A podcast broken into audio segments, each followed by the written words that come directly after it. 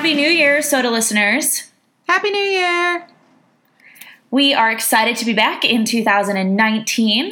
Uh, we are going to be bringing a lot of improvements and changes to the podcast, and of course, more great content.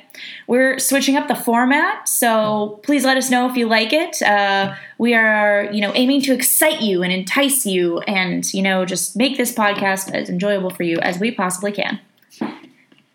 So we have a big announcement to make, Jasa. I don't know if you know this.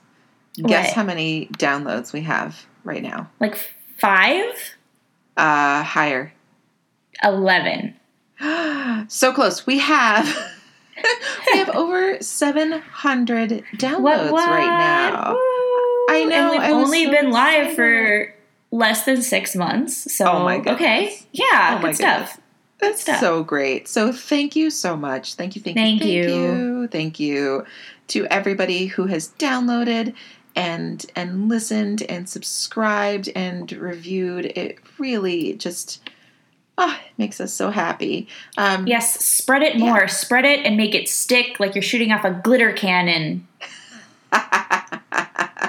yes, uh, let us be the glitter cannon of your podcast listening experience. For you and all your friends. So, we are also really excited for the opening of a show called Only Human. The opening is going to be at Gallery 427, and it's on Saturday, January 26th from 7 to 10 p.m. It's a group show. There are four artists involved Chloe Briggs, Matthew Gulke, Jessica Meeks, and Aaron Sandsmark. That name will probably sound familiar to you if you have listened to the episode from September 9th, 2018, entitled Aaron Sandsmark and Dear 1968. If you haven't listened to that episode, go back and listen to it. It's great. There was an extra some extra content a week later that we dropped because the conversation was too good to pass up. You can find more information about the opening at gallery427.com or on their Facebook page, and I will be there and I hope to see you there too. Thank you, Sarah. And we also want to let you all know that we have a Patreon. And we do this podcast out of the joy that it brings for us to support our arts community. And if you would also like to get on board with supporting the arts community through uh, helping Soda to put a spotlight on more things, artists, exhibitions, etc., that are going on in the Twin Cities and beyond. Uh, you can find us at patreon.com slash state of the arts pod. Um, also, go to our website, it's on there, and we'll have the rest of our contact details at the end of the episode. Fantastic. Jay, so what is coming up in this episode? So many good things is what's coming up. Oh my. End. End of discussion. Okay, um, That's it. That's all. We're done. That's all. Yep. Good things. Just know it. Trust us. Uh, but I will give you a few more details. Uh, we're you. going to be talking about the government shutdown and how that affects the art world in the news. We're also going to be discussing the critical topic of unpaid labor in the art world, which is a crazy epidemic, and um, some resources that are trying to counteract that. And Sarah, I believe you have a wonderful interview for us. I sure do. I was able to interview Christopher Selleck. Um, I had reviewed Christopher's show at SooVAC a couple months ago entitled This is a Record. Um, that episode was really great. And I finally got to sit down with Christopher in his studio and talk to him about his practice and how he became a practicing artist. It's really great. Awesome. Well, I can't wait to hear it. And should we go jump right into the news? Let's go.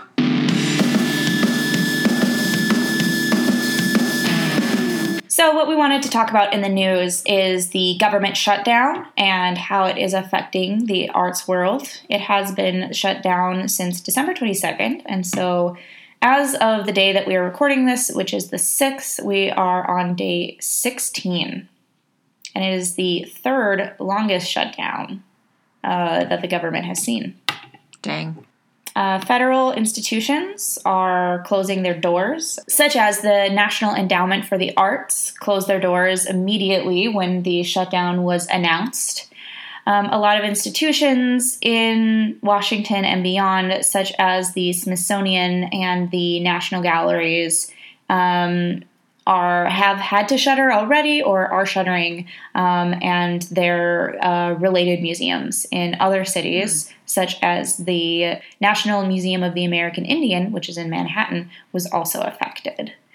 And this is going to affect arts workers and the public alike. Obviously, the public, because uh, there is so much art that is on view right now.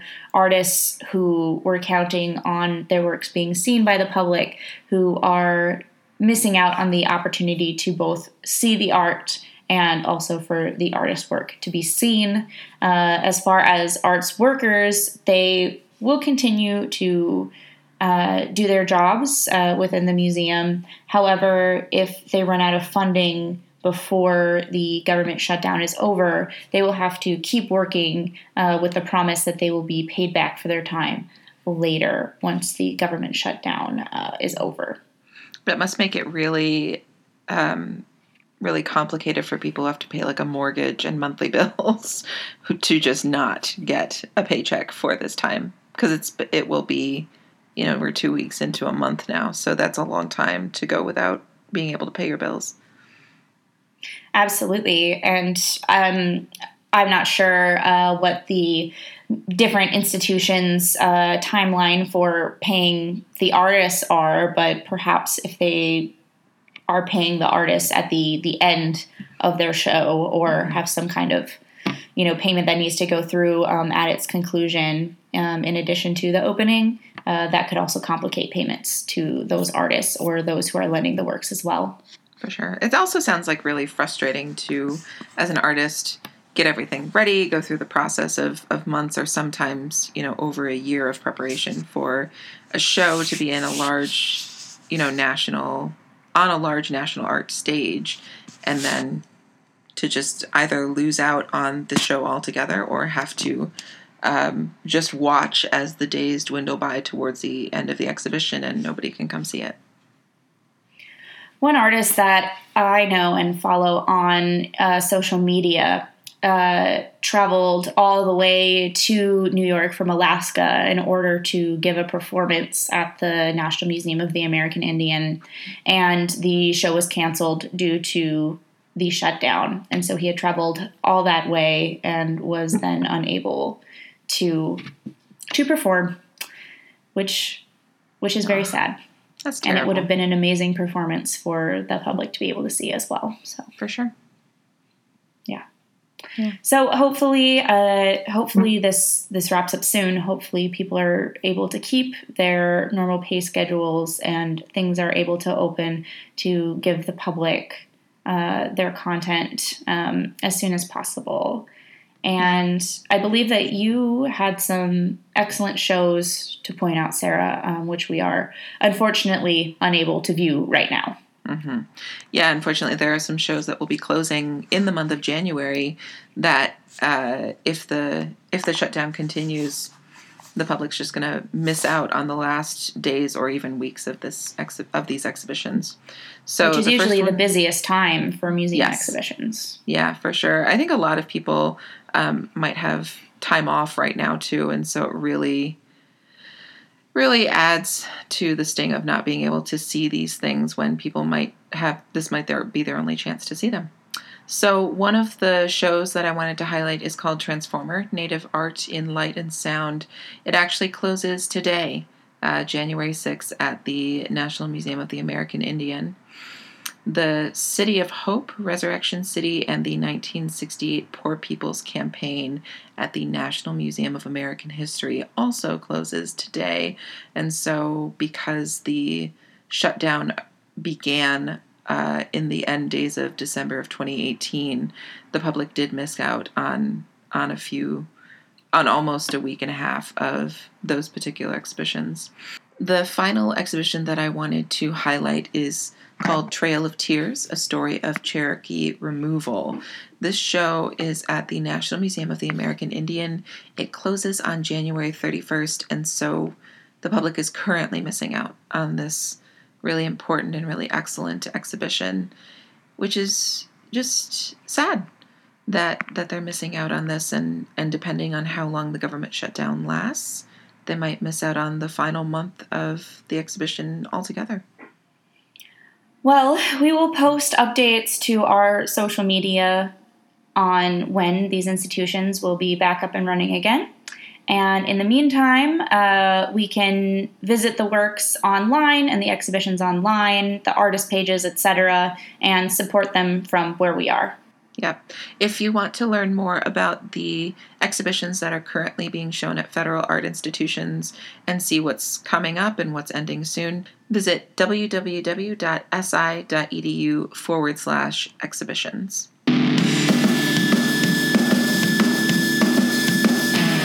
Today, I wanted to talk about unpaid labor in the art world, which runs rampant.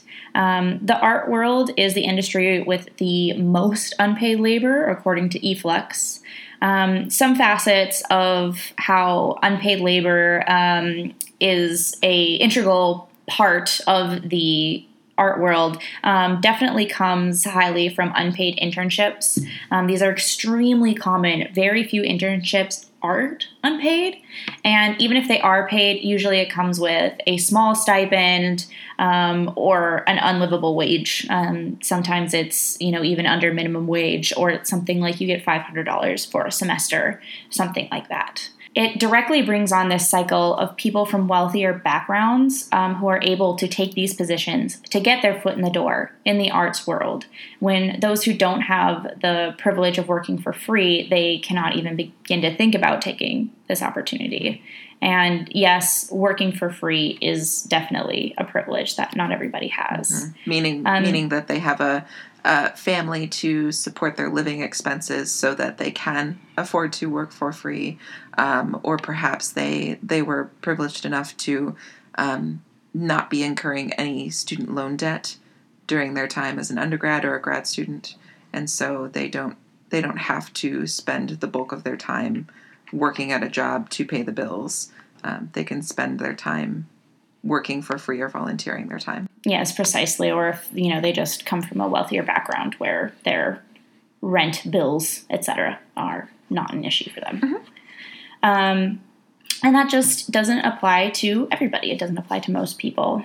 Um, also, I think a, a big misconception uh, or just kind of a shift in the mindset is that internships are meant to be for the benefit of education, but they're really often being used as a replacement for hiring a paid employee. Mm-hmm. Um, so, a job that, that should be created for someone to have employment and depending, you know, hopefully, possibly benefits, um, stability, etc uh, they're able to uh, an institution may be able to go through a cycle of interns uh, you know say it's for the benefit of education which that may be true um, however it may be a business plan in order not to pay a regular employee and also give benefits and and things of the like. Yeah. A good example of this are positions within the art world at um, at museums or historical institutions or even galleries that are project based.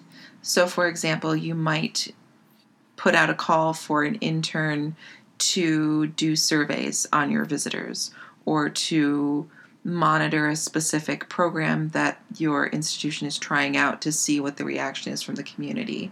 That is definitely an educational opportunity for an intern and something that they can put onto their resume but it also could definitely be a paid position because the institution continues to benefit from that work long after the intern has left.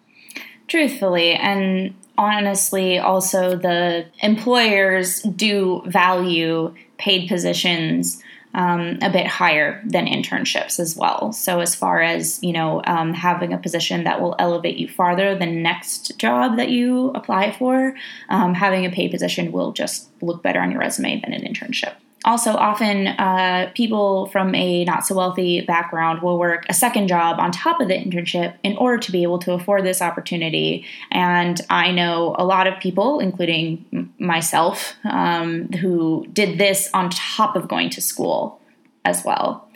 And this particularly affects women in unpaid positions because women have to work longer and harder due to the pay gap in order to make up for the wages that they are denied by patriarchal pay standards.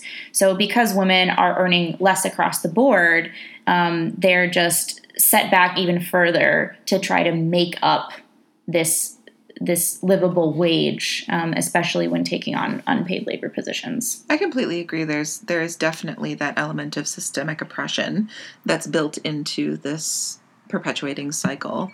And uh, speaking from personal experience, I did have a full time inter- internship when I was in my master's program, and I also had a part time job at a coffee shop that I worked you know in the morning at like 5:30 until noon and then I would go do my internship in the afternoon and then I would go to school in the evening. But even that was a privilege because I had a car. And so I was able to drive back and forth from my job to my home to school and to the internship. That that in itself having the option of my own personal transportation was a privilege. And there are endless examples like this. Um, another area that affects um, unpaid labor in the arts is artists working for free. Of course, we know artists are often asked by family, friends, and professional networks to produce content for free, which just don't do it. Absolutely. Yeah. Um, additionally, galleries and even sometimes museums also do not provide payment to the artist for their work.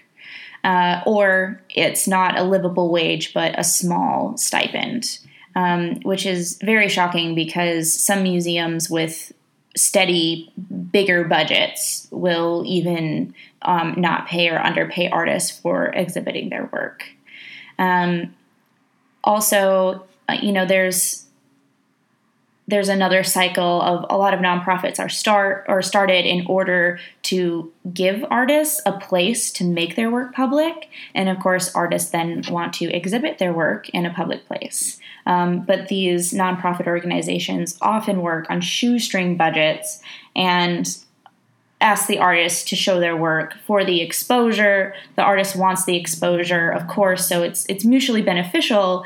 But just because these art play these art organizations are not being funded enough to pay the arts, it's the artists. It still perpetuates this cycle of free labor. You know, often on the part of the people working for the nonprofit organizations. Many people start these things and work at them pretty much full time in addition to having another job so they can um, put artist work out into the public, but they don't get paid, as well as then they can't pay the artists. Mm-hmm. And then this just kind of cultivates this culture of, oh, well, pay isn't necessary. Right. Um, yes. Yeah. So it just keeps going on ad continuum. Or that you're like, it's an expectation that you will not get paid when you're first starting out as an artist, which which needs to be done away with. Um, again, speaking from my own experience with arts nonprofits, specifically in the Twin Cities, I know that a lot of nonprofits, uh, including the ones that I've been involved with, will ask for grants from,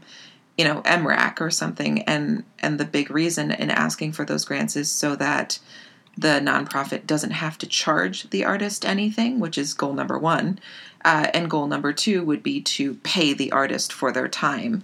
Um, and even when that goal is achieved, even when grants are given, the artist can only be paid a nominal amount, like, you know, $25, $30. Um, so there is a movement within the nonprofit arts community, at least here in Minnesota, to try and break this cycle, but it's it's slow moving at best right now.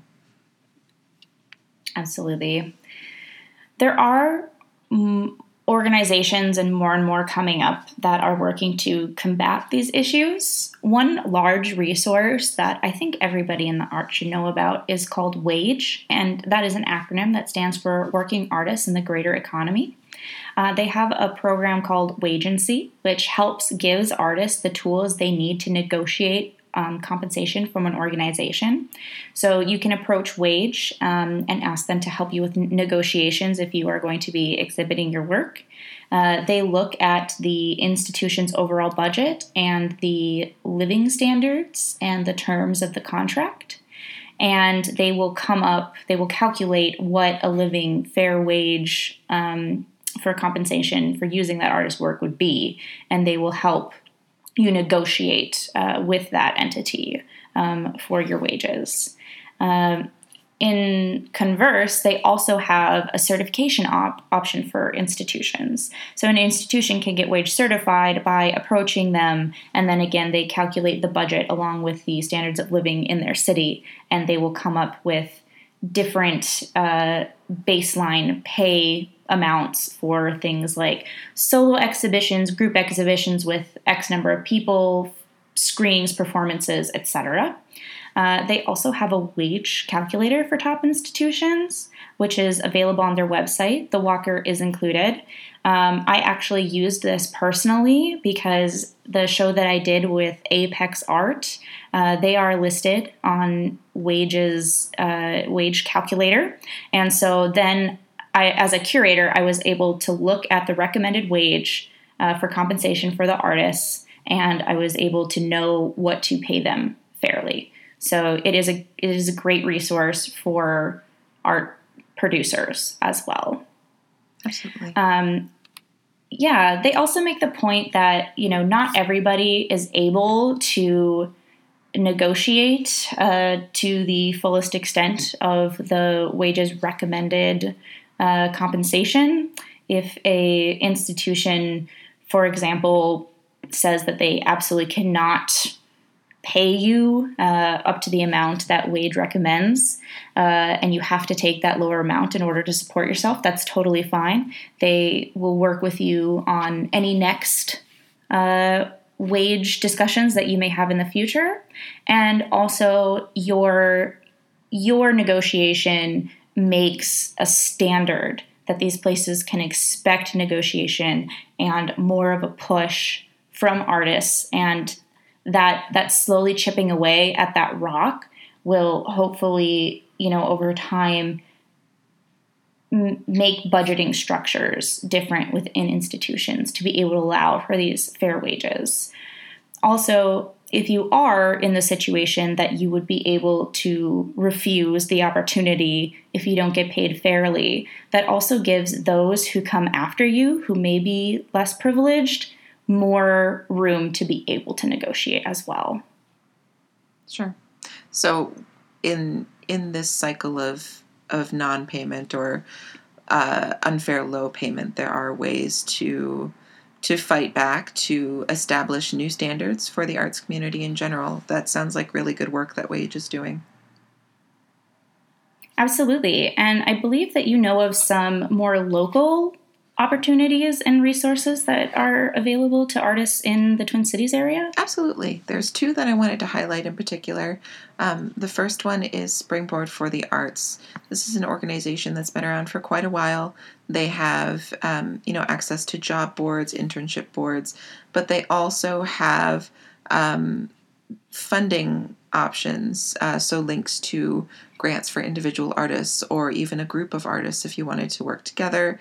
They have a resource center that can be accessed for free where you can learn about um, art law. You can learn about how to do your taxes as a as a freelance artist. You can learn about how to get insurance as a freelance artist. So their resources go far beyond just acquiring funding.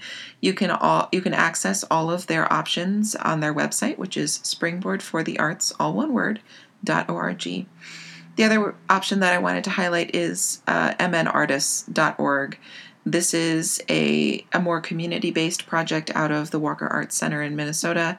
They offer free promotion.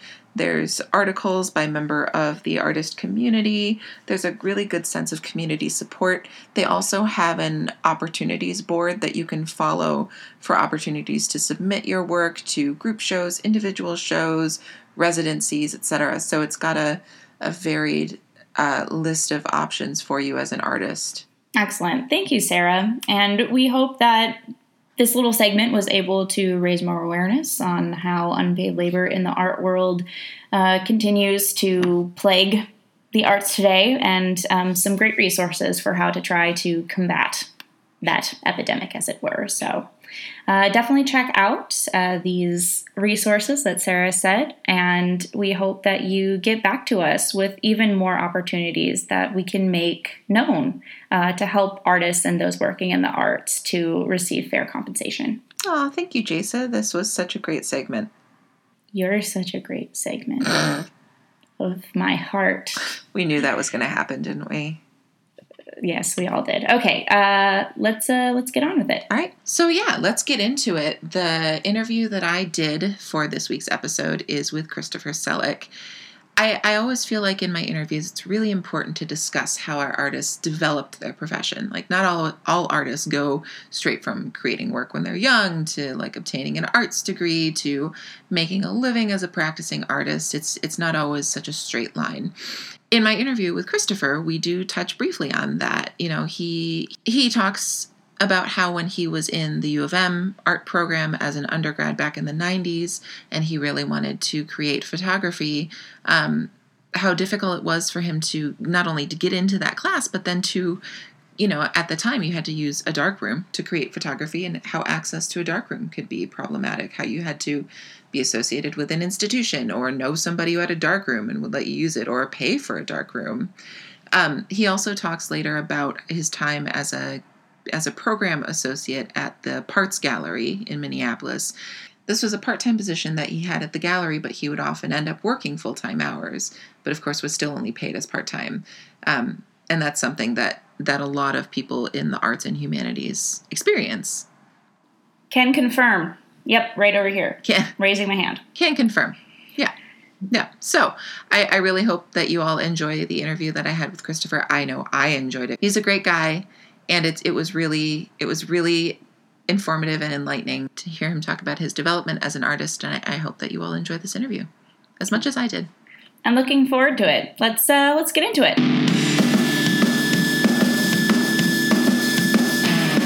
Woo! Welcome. like you just walked in the door. I did I did. Hello, here I am for the very first time.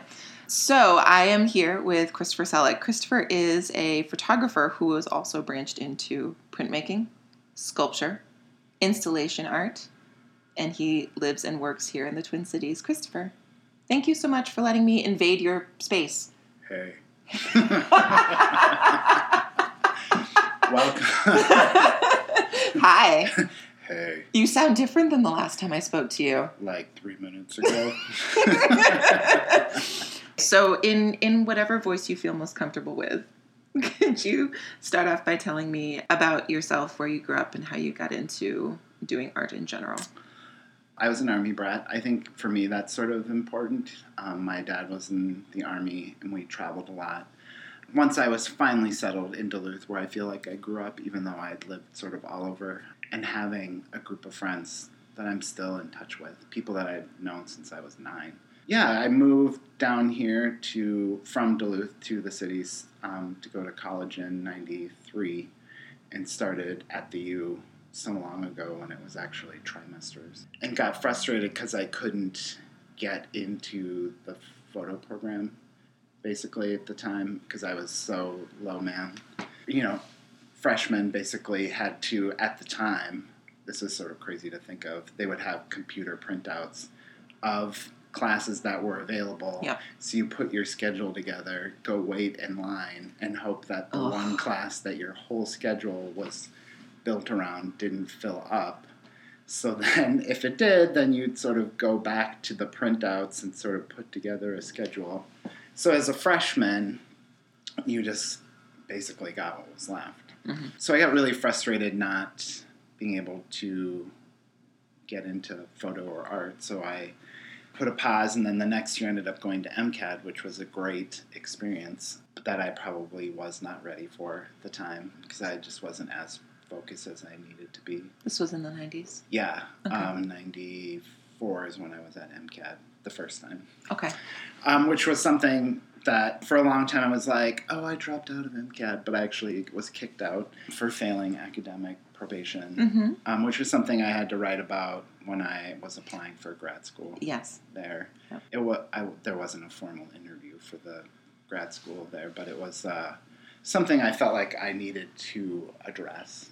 Fair. But yeah, that experience was very eye opening for me because it really opened me up to a lot of different ways to be thinking and looking at photography. Sort of served as a an introduction on a very basic level to like the photo community. When you were in MCAD. Yeah. Okay. and then from that just continued to make work at the time, in the you know late '90s, a lot of it was darkroom based. So you had to have access to a darkroom or be sort of affiliated with an institution or be able to afford to pay someone to do it.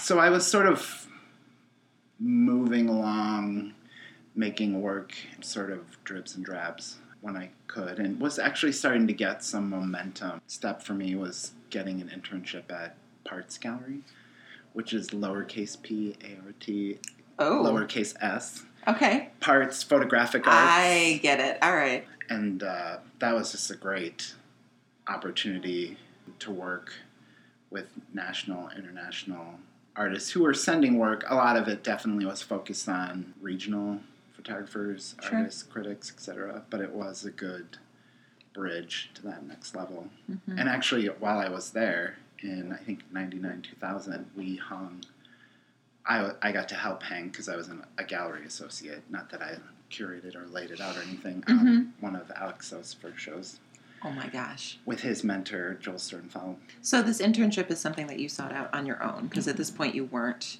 you weren't associated with the university. Mm-mm. No. Yeah, it was, and I mean, more as a way to just get in the door, sort of Yeah. as like a volunteer, and then Yeah. through that internship, I was hired on as a programs associate Mm-hmm. for paid for twenty five, but usually working forty to Yeah. fifty. Of course. and then um, working at Flanders Gallery as their director for a number of years, which was also a great experience. But through both of those, it just got to be working in arts as an administrator was Yes. taking away from sort of the want to make work. Mm-hmm. And at the time, I was also partying and sort of letting myself be distracted. As I was being more inspired and sort of like getting momentum, I was also sort of like stopping myself at the same time. And was a pivotal moment where I, um, in 2005, where I got sober, or sorry, 2004, that I got sober, that really sort of changed my life. Because for me, I was I always had such a fear that oh my inspiration and ideas came out of that. The partying culture. Yeah, or sort Yeah, of. I, I mean, that was that. something that I was like photographing, sort of like a Nan, like Nan Goldin was definitely an early influence. Mhm. But feeling like oh, my work comes out of the ideas that I get when I'm like drinking or when I'm Yep. like high or something, and in reality. Like maybe, sure, maybe some ideas did come from that, but Absolutely. because of that, I was less likely to hang on to those ideas or follow through on them Yeah. or be able to bring them full circle. I can see that the inspiration is there because of the activity and the socialization and the place, Mhm. but it's fleeting. Yeah, very fleeting. stick. Oh yeah, I mean, like I had to, and I still do, like write stuff down. Mm-hmm. Um, and ideas that I meant to sort of work on will just sort of linger. I try and keep like a Moleskine or something, and Yes. before I start a new one, I sort of go back through the old one and just make sure that I'm bringing forward or sort of picking up any sort of ideas that I've left behind. Mm-hmm. I did go to Christopher's show. This is a record at SooVAC, and that was in the episode Haunted Basement, and this is a record. Not, So- not at the same time. Not at the same time. Those things are not the same. They just happen to be in the same episode because they were both in October. Yeah, yeah, yeah. this is a record is not the haunted basement. At what point in time do you decide to to not step away from photography but to integrate other artistic practices into your general approach? after I quit drinking, just took a period of time to get um, comfortable with just doing whatever, and had a period of time where I was like following my bliss. Sort of, I did. Oh, yeah. uh, I did a year of like ballet. I tried rugby with no insurance, so it was like maybe we'll stick with um, we'll stick with ballet, and kept sort of photography in the back of my mind, but wasn't necessarily thinking about it. After a period of time, I just wanted to, you know, finish my degree, and and, and just to do that sort of in earnest, I just started over and went to MCTC, Okay. which was great because I started doing generals, and then at the same time was um, doing their photo and digital imaging as a technical degree based program Okay. that is for a certificate. It's a certificate based because it's technical, Mhm. which served as an introduction to digital, which is and studio practice.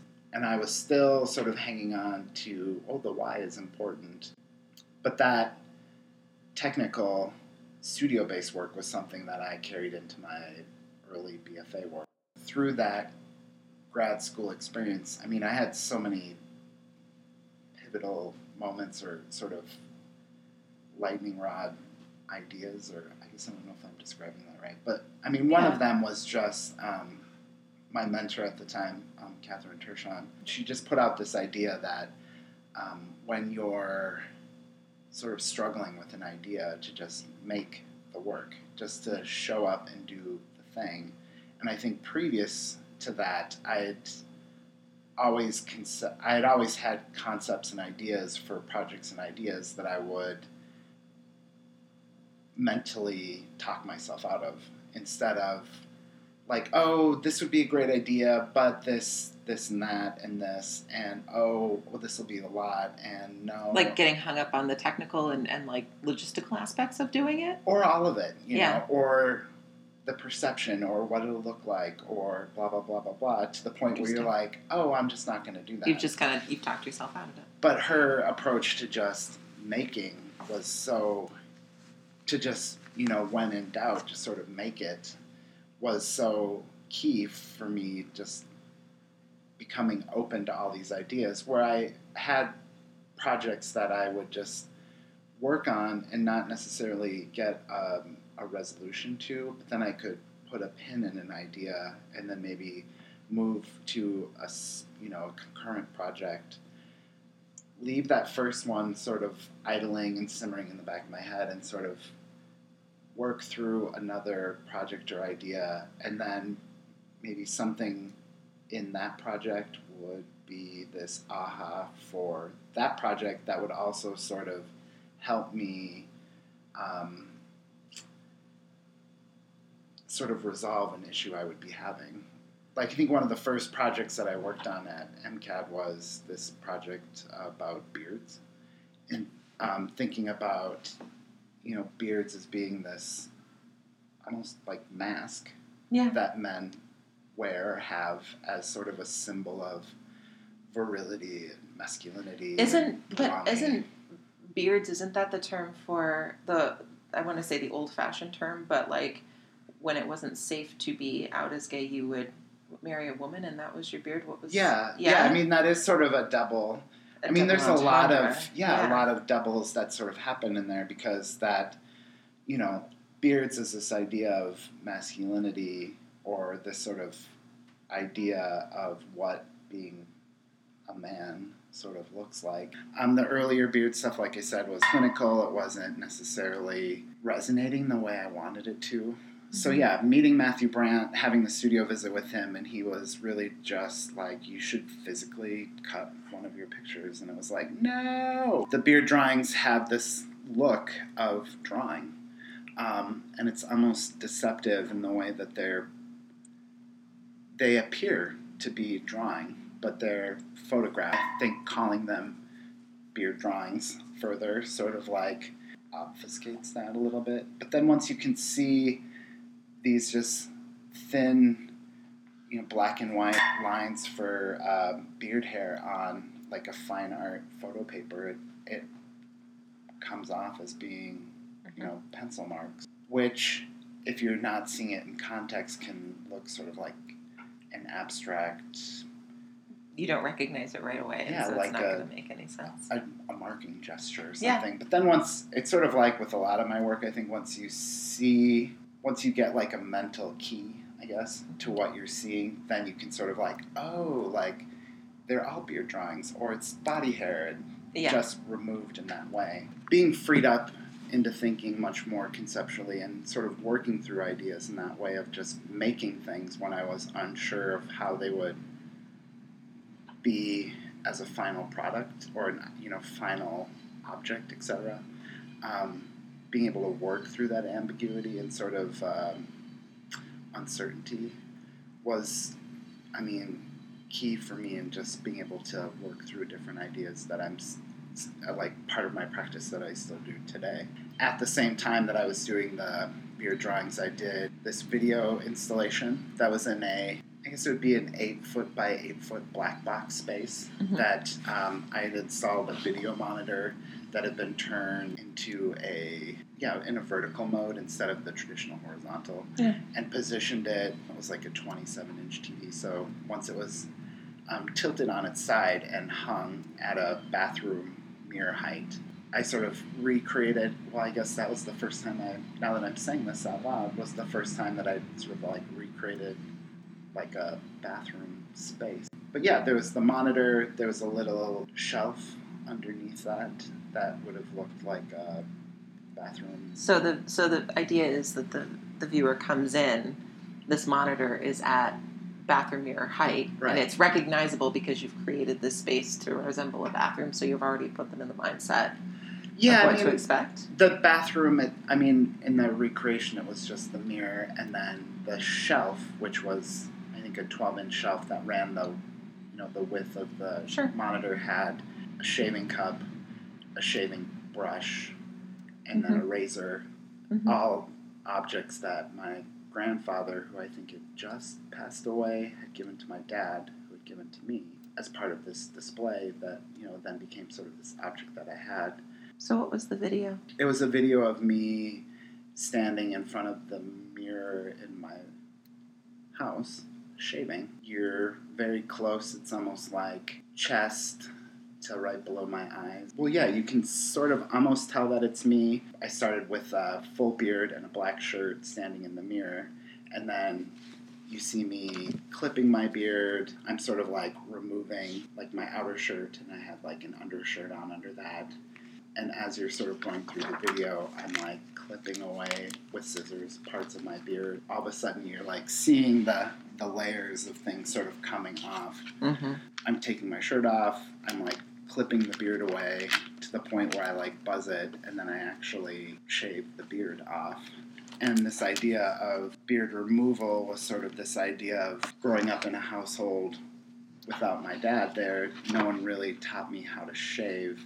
I sort of learned to shave out of the magazine. I'm really at an exciting point now where I'm just starting to be recognized as a printmaker and as an installation artist, or I tend to say that I make objects instead of sculpture because I feel like that tradition of sculpture is so specific and It, it, rigorous it brings to mind a specific type of object. and engagement. Yes. where I think as a photographer, sort of walking into different areas or different mediums, like with sculpture, and not, you know, feeling like I'm going to make stuff with plaster or Paris, where.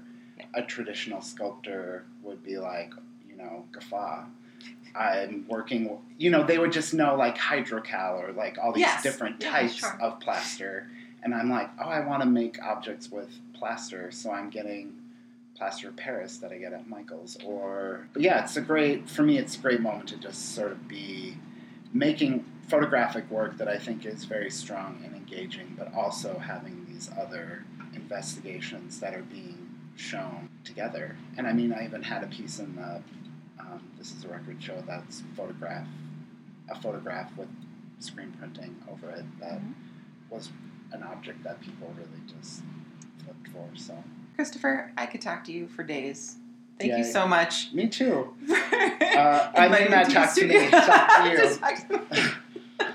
No, it was great to see you guys um, in the studio or in the in the gallery space. Yeah. Um, and I, I mean, I've gathered this from your podcast that this is very common, but sort of going through the show and making sort of the observations about the work and then the relationships of the objects and then the material interests and just you know spending a good amount of time like looking at the work, which I think is the beauty and sort of the power of like galleries and museums where you sort of go there to do that.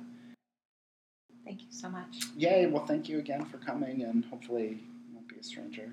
I plan not to be. 400 miles in between us. Our hearts now meet in Minneapolis. Would you doubt me? Would you doubt me? Thank you for joining us, Soda listeners. You can find our show notes and other information about us on our website at sodapodcast.blog. Please email us with any feedback or to alert us of any arts events coming up at stateoftheartspod at gmail.com. We're also on Instagram and Facebook at State of the Arts Pod or search for Soda Podcast. You can find episodes of State of the Arts on iTunes, Google Play, Stitcher, and SoundCloud. Please rate, review, subscribe, and share with your friends. We have a Patreon. There's a donation tab on our website. Donating to the Patreon will help us cover the costs of producing the podcast. And as always, our music is provided by the Von Tramps.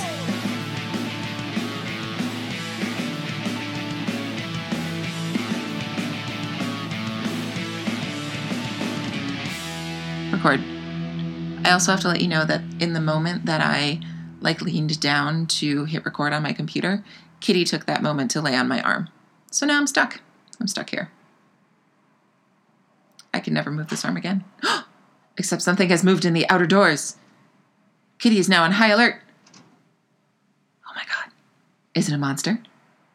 Who is it? You better go find out. now I can move my arm. Ha ha ha ha. Okay, so remember how when you and me and other people went out for dinner on New Year's Eve, how fun that was? It was great. Mmm, the sushi. Yeah. Yep. Ah, so much sushi. And then we had um, sake, right?